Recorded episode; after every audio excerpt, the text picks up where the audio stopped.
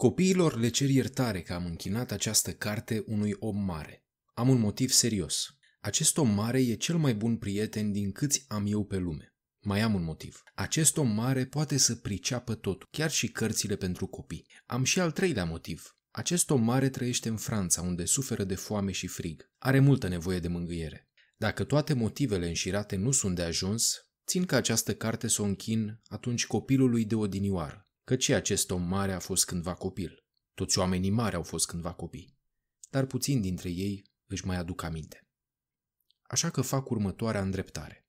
Odată, pe vremea când aveam eu șase ani, am dat peste o poză minunată într-o carte despre pădurile virgine numită Întâmplări trăite.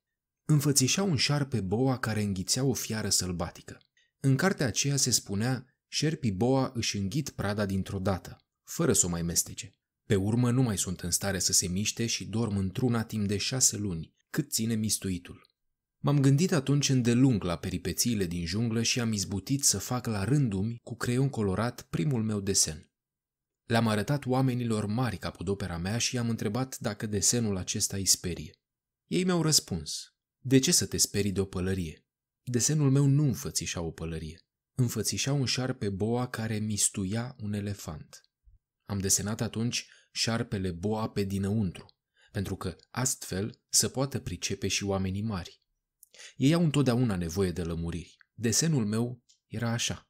Oamenii mari m-au povățuit să le las încolo de desene cu șerpi boa, fie întregi, fie spintecați, și să-mi văd mai degrabă de geografie, de istorie, de aritmetică și gramatică. Așa s-a făcut că la vârsta de șase ani am părăsit o strălucită carieră de pictor. Nereușita cu desenul meu numărul 1 și cu desenul meu numărul 2 îmi tăiase orice curaj. Oamenii mari nu pricep singuri nimic niciodată și e obositor pentru copii să le dea într-una lămuriri peste lămuriri. Astfel că a trebuit să-mi aleg altă meserie și am învățat să conduc avioane. Am zburat mai pretutindeni în lume, iar geografia cei drept mi-a fost de mare ajutor. Puteam dintr-o privire să deosebesc China de Arizona. Lucru foarte folositor dacă te rătăcești în timpul nopții. Așa că eu, de-a lungul vieții mele, am avut o sumedenie de legături cu o sumedenie de oameni serioși. Mi-am petrecut multă vreme printre oamenii mari, i-am cunoscut foarte îndeaproape, ceea ce nu mi-a îmbunătățit părerea despre ei. Când întâlneam pe câte cineva care îmi părea mai dezghețat la minte, îl puneam la încercare cu ajutorul desenului meu numărul 1, de care niciodată nu am despărțit. Voiam să știu dacă avea o minte într-adevăr pătrunzătoare, numai că răspunsul era mereu același. E o pălărie. Atunci eu nu-i mai pomeneam nici de șerpii boa, nici de pădurile virgine, nici de stele. Căutam să fiu pe înțelesul lui. Stăteam cu el de vorbă despre bridge, golf, despre politică și despre cravate, iar el era încântat că făcuse cunoștință cu un om atât de așezat. Așa am trăit eu stingher, fără să am cu cine sta într-adevăr de vorbă, până când odată acum șase ani am rămas în pană în pustiul Sahara. Mi se stricase ceva la motor și cum nu luasem cu mine nici mecanic, nici călători, mă pregăteam să încerc de unul singur să duc la bun sfârșit o reparație anevoioasă. Era pentru mine o chestiune de viață și de moarte. Apă de băut abia dacă aveam pentru o săptămână. În prima noapte, deci, am dormit acolo pe nisip la mii de leghe depărtare de orice așezare omenească. Eram mai singur chiar decât naufragiatul pe o plută în mijlocul oceanului. Așa că vă închipuiți uimirea mea când deodată, în revărsat de zori, m-am pomenit că mă trezește un glăscior ciudat. Rostea așa. Te rog, desenează-mi o oaie. Cum? Desenează-mi o oaie. Am sărit în picioare ca lovit de trăznet. M-am frecat bine la ochi, am privit culoarea minte și am văzut un omuleț cu totul nemaipomenit, care mă scruta cu gravitate. Iată cel mai bun portret pe care mai târziu am izbutit să îl fac. Desenul meu e însă, bineînțeles, mult mai puțin fermecător decât modelul. Nu e vina mea. Pe când aveam șase ani, oamenii mari mă făcuseră să-mi pierd orice încredere în cariera mea de pictor și în afară de șerpi boa întregi și de șerpi boa spintecați, nu mai învățasem să desenez nimic altceva. Prin urmare, priveam cu ochi mari de uimire la arătarea aceea. Nu uitați că mă aflam la mii de leghe depărtare de orice tărâm locuit. Oromulețul meu nu părea a fi nici rătăcit, nici mort de oboseală, nici mort de foame, nici de sete, nici mort de frică. Nu avea deloc înfățișarea unui copil pierdut în inima pustiului la mii de leghe depărtare de orice tărâm locuit. Când în sfârșit am fost în stare să vorbesc, l-am întrebat. Bine, dar ce cauți tu aici? Iar el rosti atunci din nou încetișor cerându-mi parcă un lucru din calea afară de însemnat. Te rog, desenează-mi o oaie. În fața unei taine prea copleșitoare, nici nu mai cutezi să te împotrivești. Oricât de nefiresc mi se părea mie lucrul acesta acolo, la mii de leghe depărtare de orice așezare omenească și cu toată primejdea de moarte în care mă aflam, mi-am scos din buzunar stiloul și o foaie de hârtie. Însă mi-am adus atunci aminte că studiasem îndeoseb geografia, istoria, aritmetica și gramatica și am spus omulețului aceluia că nu mă pricep să desenez. El mi-a răspuns, nu-i nimic, cum eu niciodată nu mai desenasem o oaie, i-am făcut unul dintre desenele acelea două singurele de care mă știam în stare, cel cu șarpele boa întreg, și am încremenit auzind că omulețul îmi spune Nu, nu vreau un elefant în pântecele unui șarpe boa. Un șarpe boa e foarte primejdios, iar un elefant te încurcă foarte mult. La mine acasă e foarte strâmt. Eu de o oaie am nevoie. Așa încât am desenat. El s-a uitat atent, apoi a zis – nu, asta e tare bolnavă. Fă-mi alta. Prietenul meu a zâmbit cu drăgălășenie și îngăduință. Numai că, vezi tu, și această oaie e berbec, are coarne. Am făcut prin urmare desenul din nou. El însă mi l-a dat înapoi ca și pe cele de mai înainte. Asta e prea bătrână. Eu vreau o oaie care să trăiască mult. Atunci, pierzându-mi răbdarea, deoarece mă zoream să mă apuc de demontarea motorului, i-am făcut la repezeală desenul următor. Și am spus într-o doară. Aceasta e Lada. Oaia care trebuie se află înăuntru. Dar am văzut cu uimire cum chipul micului meu judecător se luminează. Chiar așa mi-o și doream. Crezi că oaia asta are nevoie de multă iarbă? De ce mă întrebi? Pentru că la mine acasă e tare strâmt. Negreșit îi va ajunge, ți-am dat o oaie mititică. El s-a aprecat asupra desenului. Nu e chiar așa de mititică, ia te uită. A adormit. Și așa l-am cunoscut pe micul prinț. Mi-a trebuit un timp îndelungat până când să pot pricepe din cotro venea. Micul prinț care îmi punea o mulțime de întrebări părea că niciodată nu le aude pe ale mele. Nu m-am lămurit de plin decât încetul cu încetul și asta datorită unor cuvinte pe care le rostea întâmplător. Așa de pildă, când a dat cu ochii de avionul meu, m-a întrebat. Ce bazaconie mai e și asta? Nici o bazaconie, asta zboară, e un avion. Și am adus la cunoștință cu mândrie că eu zbor. Atunci el a exclamat, ai căzut din cer? Da, i-am întors-o eu cu modestie. Ei, asta e bună. Și micul prinț izbucni într-un drăgălaș hohot de râs care pe mine m-a supărat destul de mult. Mie nu-mi place să râdă nimeni de nenorocirile mele. Apoi spuse, atunci și tu, vii tot din cer. De pe ce planetă ești? Întrezărind pe loc o licărire în taina care îl învăluia, l-am întrebat numai decât. Va să zic că tu vii de pe altă planetă? El însă nu mi-a dat niciun răspuns. A clătinat încet din cap, uitându-se la avionul meu. Cei drept, cu ăsta nici nu pot să vii prea de departe. Și multă vreme s-a pierdut în visare. Apoi și-a scos oaia din buzunar și s-a cufundat în contemplarea comorii sale. Vă închipuiți cât de mult m-a putut nedumeri crâmpeiul lui de mărturisire în legătură cu celelalte planete? De aceea m-am străduit să aflu mai multe. Din cotro vii tu, prichindelule? Unde e acasă la tine? Mi-a răspuns după o tăcere îngândurată. E bine că mi-ai dat și o ladă. Așa va avea și ea o casă peste noapte. Sigur că da. Și dacă ești cu minte, am să-ți dau și o funie ca să o priponești în timpul zilei. Propunerea asta, după cât mi s-a părut, îl miră pe micul prinț. Să o priponesc? Ce idee năstrușnică! Păi dacă nu o priponești, se duce cine știe unde și se pierde. Și din nou prietenul meu izbucni într-un hohot de râs. Și unde ai vrea să se ducă? Oriunde. Unde o vedea cu ochii. Micul prinț rosti atunci cu multă seriozitate. Nu-i nimic, la mine acasă e atât de strâmt. Și cuprins de o ușoară melancolie, adăugă. Unde i vedea cu ochii nu poți ajunge prea departe. Aflasem astfel încă un lucru foarte însemnat, anume că planeta lui de baștină abia de întrecea mărimea unei case, ceea ce nu prea avea cum să mă mire. Știam bine că în afară de marile planete precum Pământul, Jupiter, Marte, Venus, cărora li s-a dat câte un nume, pe lume se mai află o puzderie de alte planete, uneori atât de mici, încât numai a nevoie le pot zări cu telescopul. Când un astronom descoperă vreuna din ele, îi dă un loc, un nume și un număr. De pildă, îi zice asteroidul 3251. Am temeinice motive să cred că planeta de pe care venea micul prinț era asteroidul B612. Acest asteroid a fost zărit decât o singură dată cu telescopul în 1909 de către un astronom turc.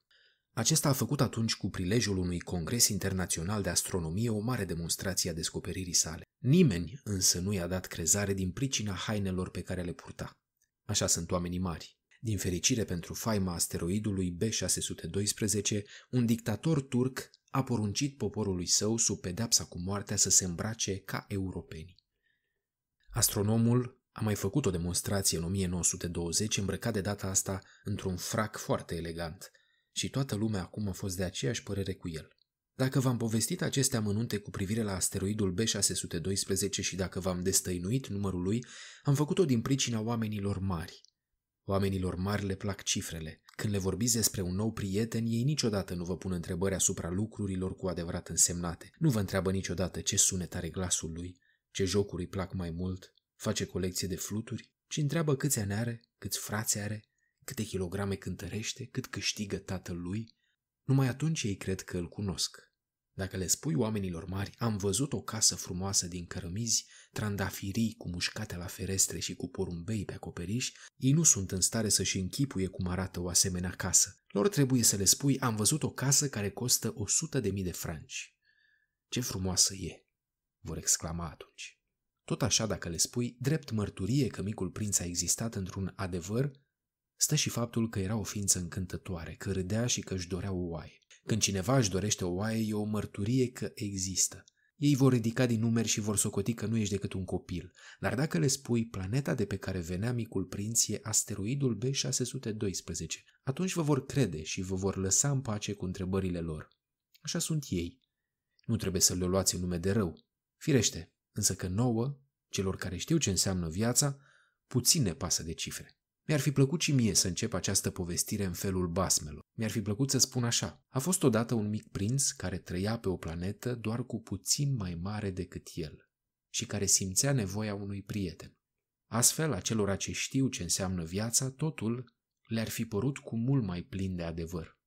Căci mie nu-mi place să-mi citească nimeni cartea în chip ușuratic. O mare amărăciune mă cuprinde în timp ce povestesc aceste amintiri. Sunt șase ani de când prietenul meu Luându-și oaia, a plecat. Dacă încerc să-l zugrăvesc aici pentru că nu vreau să-l uit.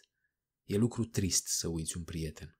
Nu oricine a avut un prieten și s-ar putea să ajung asemeni oamenilor mari care nu se mai gândesc decât la cifre. Așa că iată încă un motiv pentru care mi-am cumpărat o cutie cu vopsele și creioane. E greu la vârsta mea să te apuci de desenat când niciodată n-ai mai încercat să desenezi altceva în afară de un șarpe boa întreg și de un șarpe boa spintecat pe când aveai șase ani. Voi căuta firește să fac portretele cele mai asemănătoare cu putință. Câte un desen mai treacă meargă, un altul însă nu mai seamănă de fel. Mai greșesc câte puțin și când e vorba despre înălțime. Aici micul prinț e prea mare, colo prea mic. Și o voi de asemenea când ajung la culoarea veșmintelor sale. Voi mai greși apoi în privința unor amănunte mai de seamă, dar asta trebuie să mi-o iertați. Prietenul meu nu dădea niciodată explicații, credea poate că-i semăn. Eu însă, din nefericire, nu sunt în stare să deslușesc oile prin scândura lăzilor. Poate sunt întrucâtva asemeni oamenilor mari. Trebuie să fim bătrânici și eu. Descopeream în fiecare zi câte ceva în legătură cu planeta, cu plecarea, cu călătoria lui. Lucrul acesta se petrecea încetul cu încetul, pe măsură ce îi scăpa întâmplător câte un gând. Așa se făcea că, în cea de-a treia zi, am aflat de năpasta baobabilor. A fost tot datorită oii, căci deodată micul prinț m-a întrebat cu prins parcă de o mare îndoială. E adevărat, nu e așa că oile mănâncă arbuști? Da, e adevărat. Aha. Îmi pare bine. Nu înțelegeam de ce era atât de important ca oile să mănânce arbuști, dar micul prinț adăugă. Atunci înseamnă că mănâncă baobabi. I-am explicat micului prinț că baobabii nu sunt arbuști, ci niște arbori cât bisericile de mari și dacă ar lua el chiar și o întreagă turmă de elefanți, turma asta nu i-ar putea veni de hac nici măcar unui singur baobab. Ideea cu turma de elefanți îl făcu pe micul prinț să râdă. Ar trebui puși unii peste alții, dar adăugă deodată cu înțelepciune. Baobabii, înainte de a crește mari, sunt și ei mici. Chiar așa. Dar de ce vrei tu ca oile să mănânce puieți de baobab? Mi-a răspuns, păi da, vezi bine, ca și când ar fi fost vorba de un lucru foarte limpede. Și a trebuit să-mi pun mintea la grea încercare ca să aflu singur dezlegarea. Și într-adevăr, pe planeta micului prinț se găseau ca pe toate planetele și ierburi bune și ierburi rele – prin urmare, semințe bune de ierburi bune și semințe rele de ierburi rele. Numai că semințele n-ai cum să le vezi. Ele dorm în tainița pământului până când îi se năzare câte uneia să se trezească. Atunci începe să se întindă și să scoată la soare mai întâi cu sfiiciune un viricel plin de farmec și nevătămător. Dacă e vorba despre un fir de ridichii ori de trandafiri, îl poți lăsa să crească în voia lor. Dar dacă e vorba despre o planetă rea, trebuie să o smulgi numai decât chiar din clipa în care ai descoperit-o. Ori pe planeta micului prinț se aflau niște semințe îngrozitoare, semințele de baobab. Pământul planetei era plin de ele, iar de un baobab, dacă te prinzi de veste prea târziu, nu te mai poți descotorosi niciodată. E ceva ce ține de disciplină, mi-a mărturisit mai târziu micul prinț. După ce te-ai dichisit de dimineață, trebuie să dichisești cu grijă și planeta. Trebuie să te străduiești să smulgi întotdeauna baobabii de îndată ce îi deosebești de tufele de trandafir, cu care se aseamănă mult când sunt foarte mici.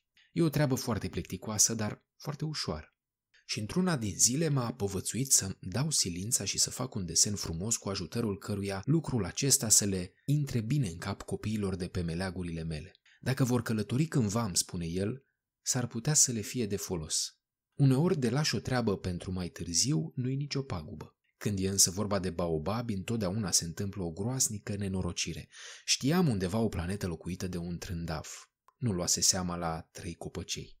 Iar eu, sub îndrumările micului prinț, am desenat această planetă. Mie unuia nu-mi prea place să fac pe moralistul, însă primejdia baobabilor e atât de puțin cunoscută și neajunsurile care îl pândesc pe acela ce s-a rătăci pe un asteroid sunt atât de mari încât de asta dată mă abade la tăcerea mea. Și spun copii, fiți atenți la baobabi. Doar de aceea m-am trudit atâta cu acest desen ca să le dau de veste prietenilor mei că îi paște o primejdie pe lângă care trec de multă vreme ca și mine, fără să-și dea seama. Povața merită atâta osteneală Poate vă veți pune întrebarea, oare de ce în cartea asta nu se găsesc și alte desene, la fel de mărețe ca desenul cu baobabi? Răspunsul e foarte simplu. Am încercat, dar n-am izbutit. Când am desenat baobabii, am fost însuflețit de simțământul că nu e nicio clipă de pierdut.